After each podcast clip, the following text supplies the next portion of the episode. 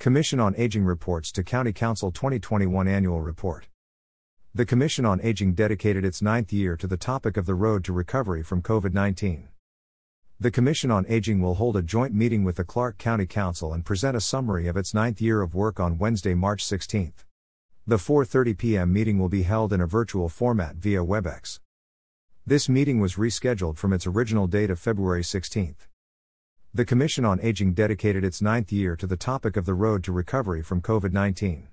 At each meeting, experts provided insights on a specific aspect of what we can learn from the COVID 19 pandemic, especially related to older adults, to better cope with the current situation and to make sure our community is better prepared for a future large scale or global emergency.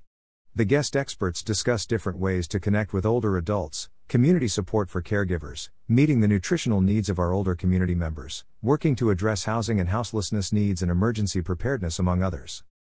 The March 16th meeting will provide the opportunity for the Commission to share with the Council and public what they learned.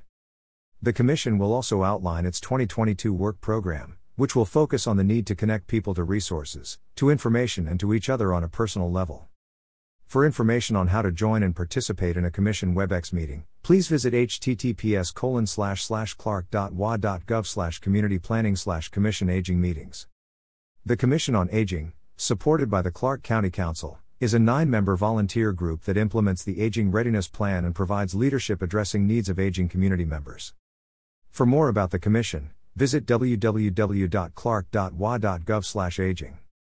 Information provided by Clark Company WA Communications.